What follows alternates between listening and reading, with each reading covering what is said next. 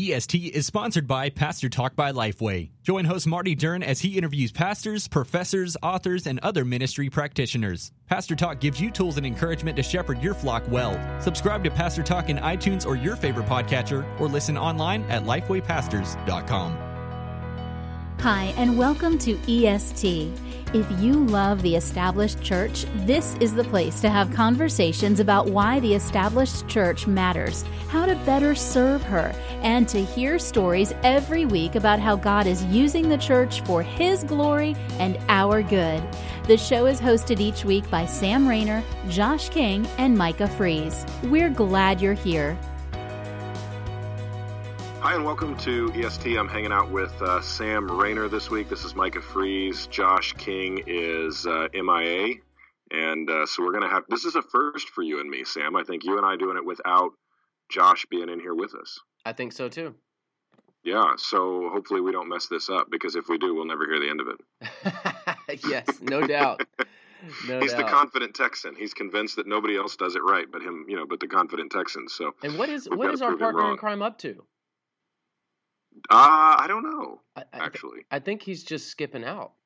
I think he, it's a, he's playing hooky today. That's what he's doing. He's playing hooky, and, and I don't know. It's warm. He's in Texas. He's enjoying himself, so well, he's out enjoying the uh, at the day. At the time of this recording, so we record we, we re, we're recording in the morning, and at the time of this recording, the Houston Astros have just won the World Series last night. So so maybe he was up part, partying too much last night. I don't know. No, I don't think so. He's a Texas Ranger fan. I, th- I think he's probably sad today. His team is not is not in good shape right now. And your team uh, and my team, we all, all three of our teams, watched the World Series from uh, from the front row of our living room, just like uh, just about everybody else in the country. Yeah, my team's trying to decide where they're going to build the new stadium, so hopefully they'll figure that out. My team's trying to decide if we're going to build a new team. So you know, it depends on if all of our free agents sign somewhere. We need year. one of those too. We need, of course, we got some good players. I, I like. I, yeah, I, am gonna yeah. I'm gonna stay true to my my team. Go Tampa Bay Rays. Go Royals! That World Series trophy two years ago last night was uh, fantastic. So anyway, all right. So let's uh, let's jump into the topic today. We're going to talk today about continuing education and the pastor. Um, what is you know personal reading habits, trying to get additional study, growth as a pastor. What does that look like? And, uh, you know, that's a really, I mean, it's a broad question, Sam. I mean, it could be anything from the book that you just read the other day to formal theological education. And uh, you and Josh and I, all three, are at various stages of doctoral work. So we obviously all believe in uh, formal theological education. You're the one who's completed, Dr. Sam Rainer. Finally. Yes. Finally. I was telling a good friend of mine yesterday that if it wasn't for doctoral work, life would be great right now for me. But uh, doctoral work is is sucking the life out of my bones, and so I've still got a little ways to go. And Josh is just barely getting started on his doctorate up at Southern Seminary, and um, actually, interestingly enough, you're the one guy who you you got your doctorate in Dallas. Josh is going up to Kentucky to get his.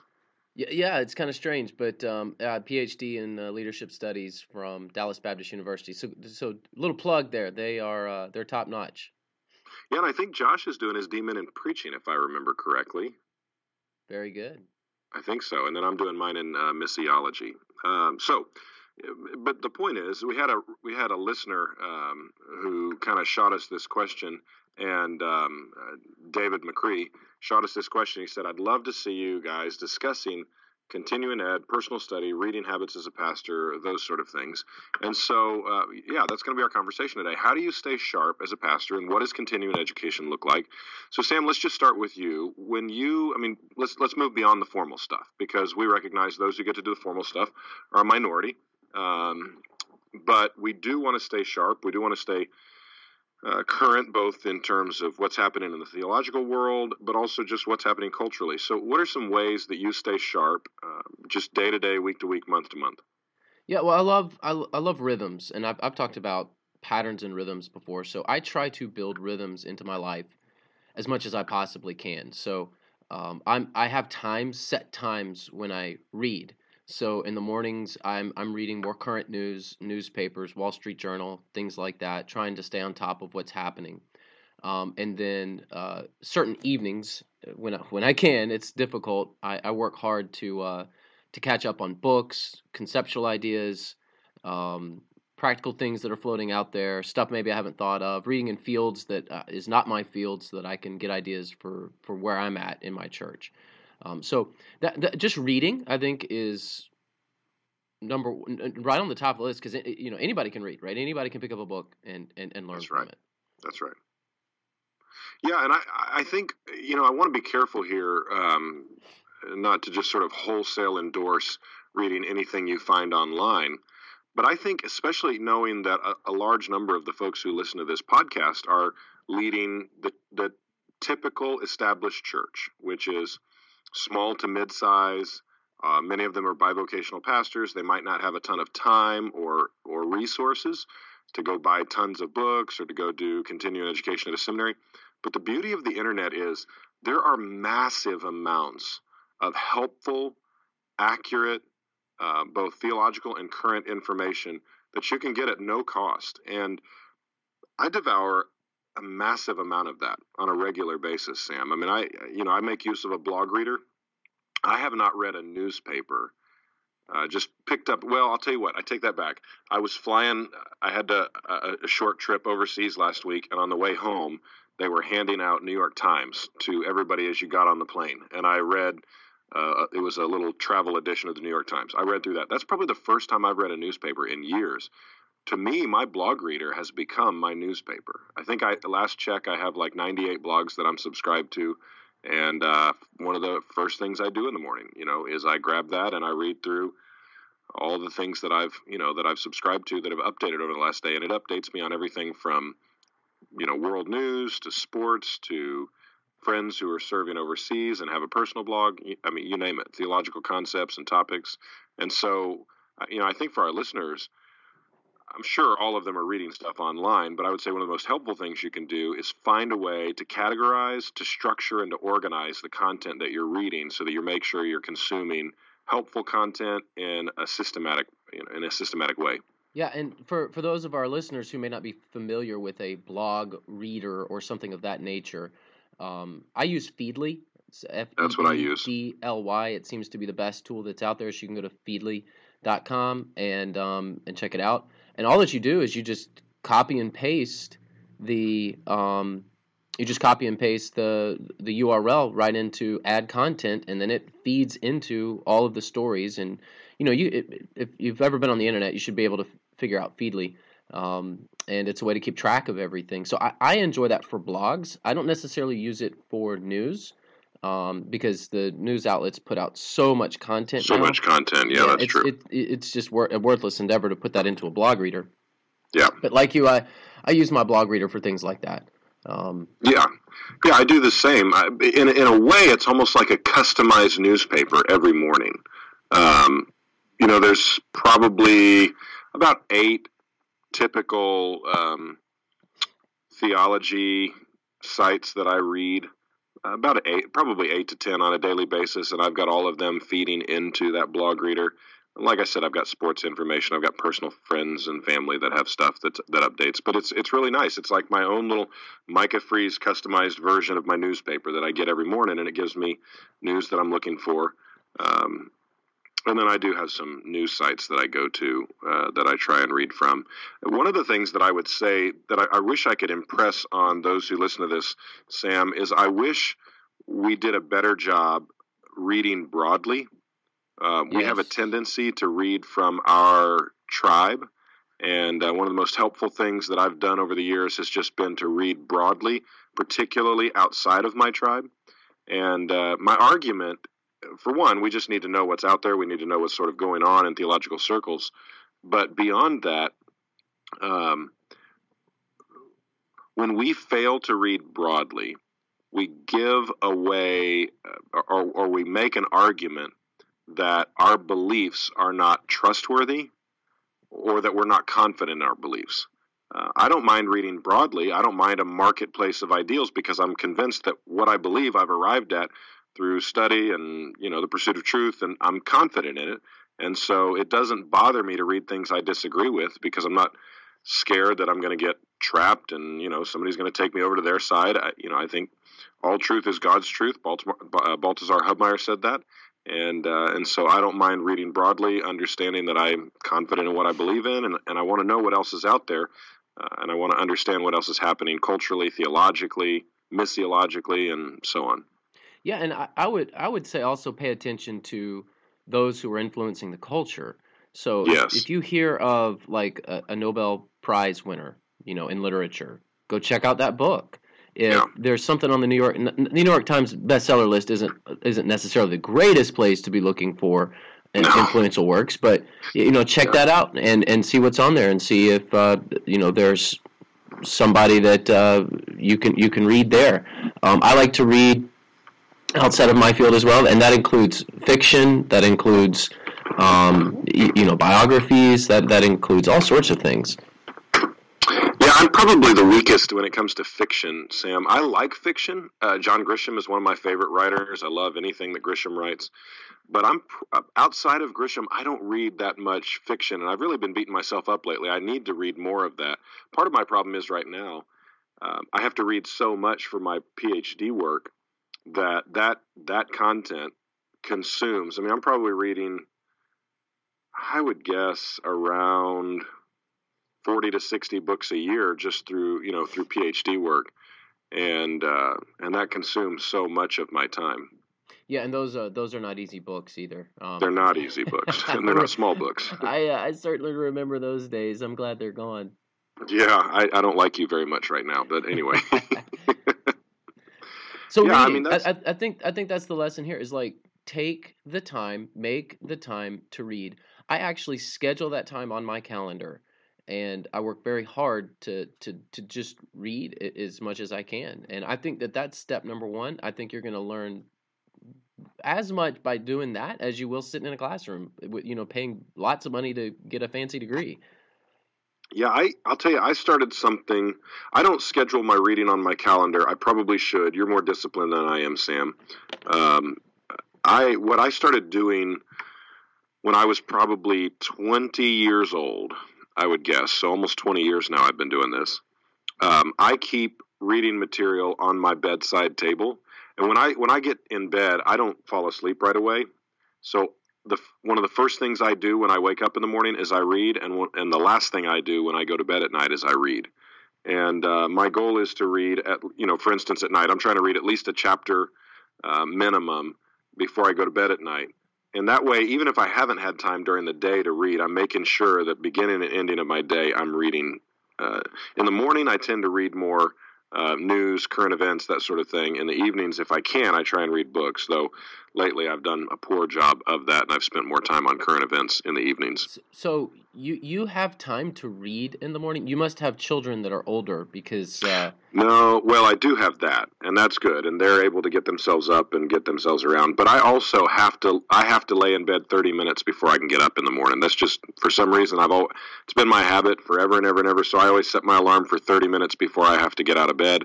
I wake up, I roll over, and I read for thirty minutes before I get out of bed. Oh, that's good. Well, see, you got a rhythm. There you go. Yeah. I mean, oh yeah, yeah. 30, 30 minutes a day will get you through a book faster than you think. Really quick. Yeah, it really doesn't. It, it really can. You can move through it pretty quickly. That's correct. And uh, now I don't do. I don't generally read academic work during those two periods, morning and night. You know, that's just something I want to read it may be something that's helpful for my leadership in the church, that sort of thing, but it's not something I'm under a deadline to read and then write a report about or something of that sort. I do that during the day, but uh, but yeah. Another thing, Sam, that I wanted to talk about that has been unbelievably helpful for me in my life is I'm, I'm a glutton for mentors. I don't think one can have enough of them, and I am I have zero shame when it comes to asking people if they would help pour into my life. And uh, since I was about 21, 22 years old as a young pastor, I've always had a pattern that when I meet someone who um, I think is older and wiser and might be able to speak into my life, I'll ask them, "Hey, would you be willing to meet with me with any sort of regularity, once a month, once every two months? I don't. It doesn't have to be in person. We can do it over the phone. We can do a Skype conversation. I'll come to you. Would you give me 30 minutes once a month or something like that to speak into what I'm doing?"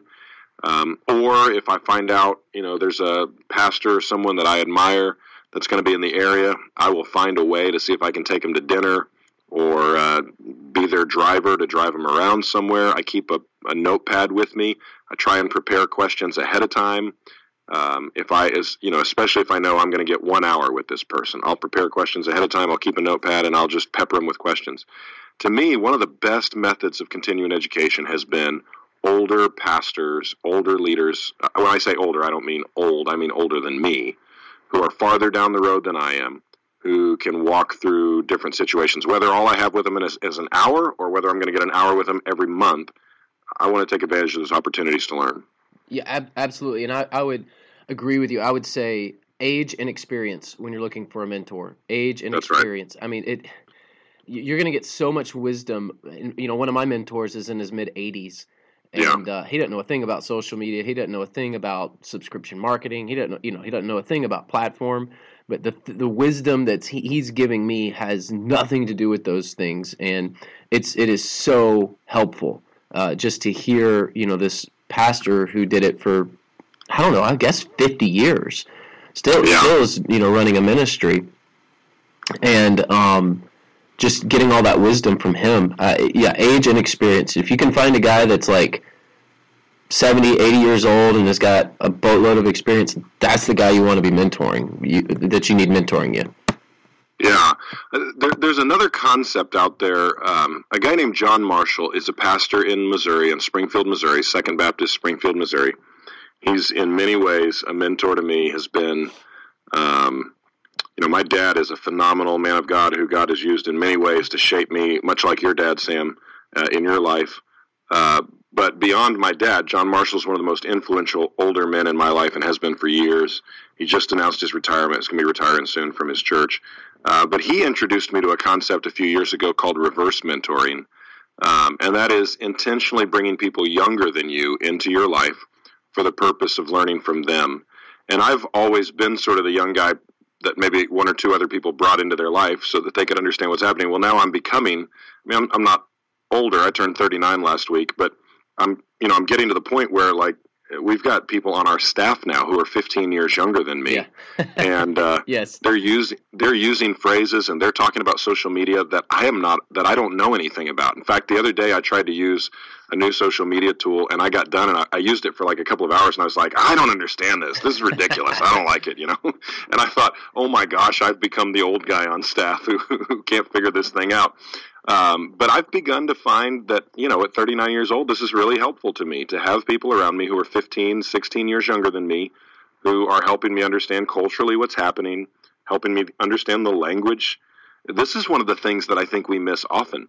Language changes, and if we don't understand the changes in language, those of us who are primarily communicators can say things that make all the sense in the world to us and can completely lose a younger audience if we don't understand the things that we're saying, how they how they translate differently to younger audiences.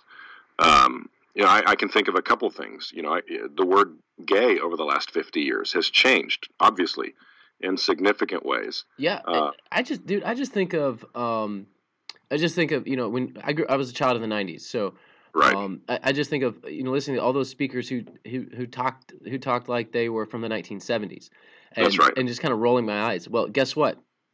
I'm that We're guy now.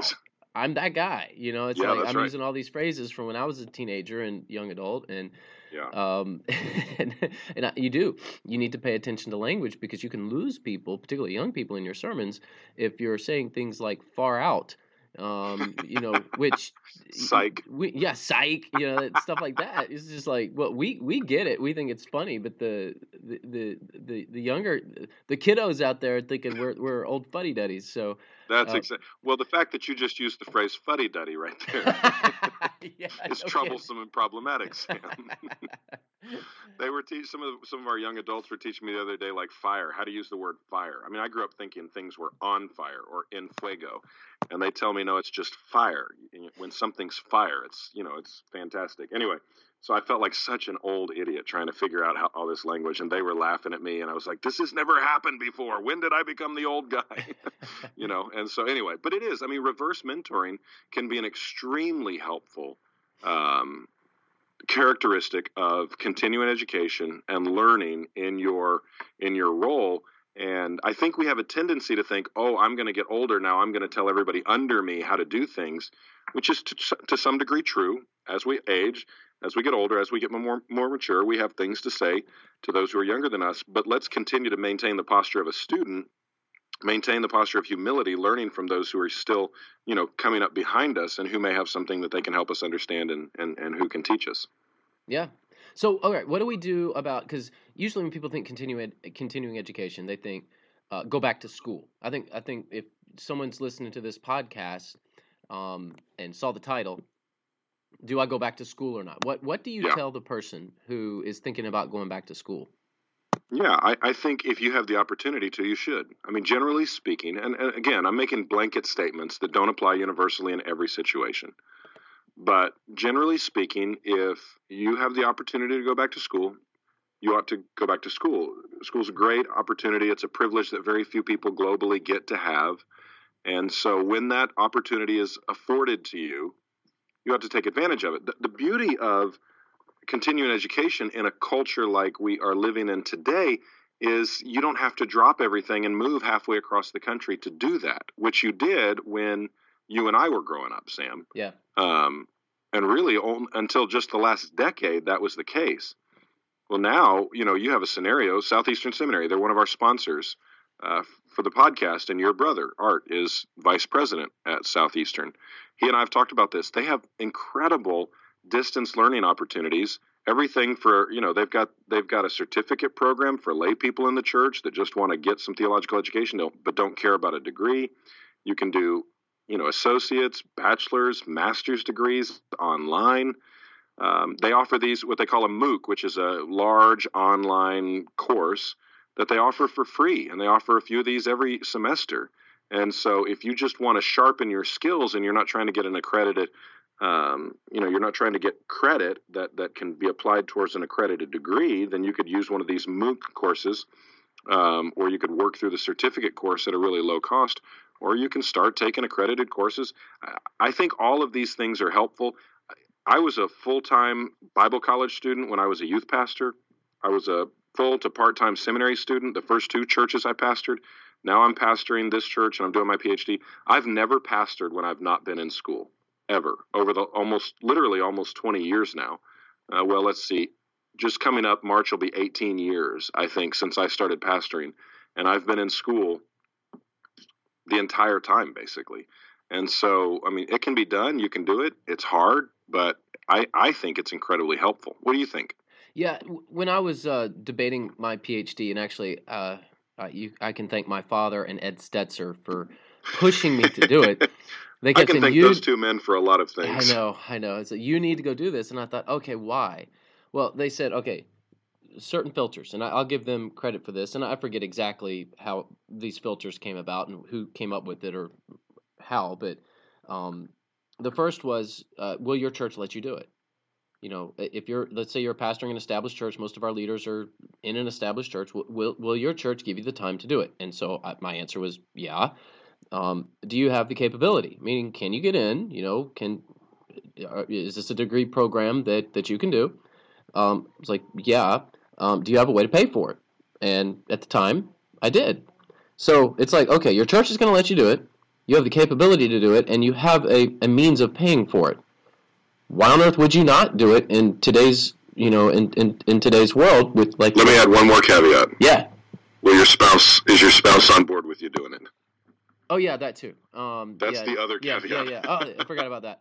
Um, uh, yes, uh, is your family situation as such to where, and I guess you could add that to capability. You know, it- Yeah, that's is, true. Is That's is is that is that something that with your current family situation that you can you can give the time to?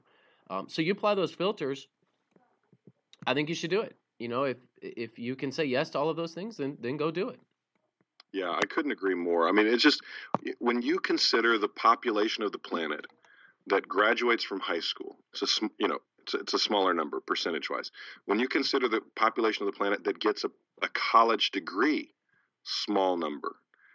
When you go beyond that to any sort of graduate program, seminary, any of those things, it's an infinitesimal. I mean, a tiny, minuscule number. The opportunity to take advantage of that is so unique that when those filters are applied, as you just pointed out, um, I think we ought to take advantage of them. You know, speaking of your dad and Ed, uh, Sam, I realized this morning that it was uh, five years ago this week that I went to work at Lifeway. Actually, five years ago yesterday that I went to work at Lifeway uh, for your dad and for Ed Stetzer. Those were good days, man.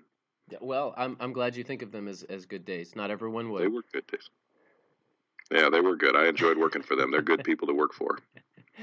no. Yeah, continue. But but back to the topic. Continuing education is a challenge. There are a variety of levels. Not everybody's going to get to go back to a college or a seminary, and, and we get that. If you can, you should. But everyone, I think you would agree with me here, Sam. There's no such thing as a good pastor who's not growing in his knowledge on a regular basis. Absolutely. Yeah, you you have to. Um, God gave you a mind. You need to use it. I know that is a cliche phrase and has been said by many a parent who wants their kids to go to college. Um, but it's very true. Uh, exercise right. your mind. Exercise that brain that you have. Uh, discipline yourself to to learn more. Yeah, and if you don't, beware. I mean, be be concerned. And, and I would also say this, Sam. I want to be careful here how I say this because I tend to be pretty conservative theologically. I tend to be pretty convictional about the things I believe. So let me caveat what I'm about to say with those realities. Knowing that, if you can't remember the last time your mind was changed on a, on a major topic, um, you may not have a teachable spirit. And, and mm. that's one of the questions I ask. Not, you know, I, I'm I'm convictional. I have core theological beliefs that that are fundamental to the faith.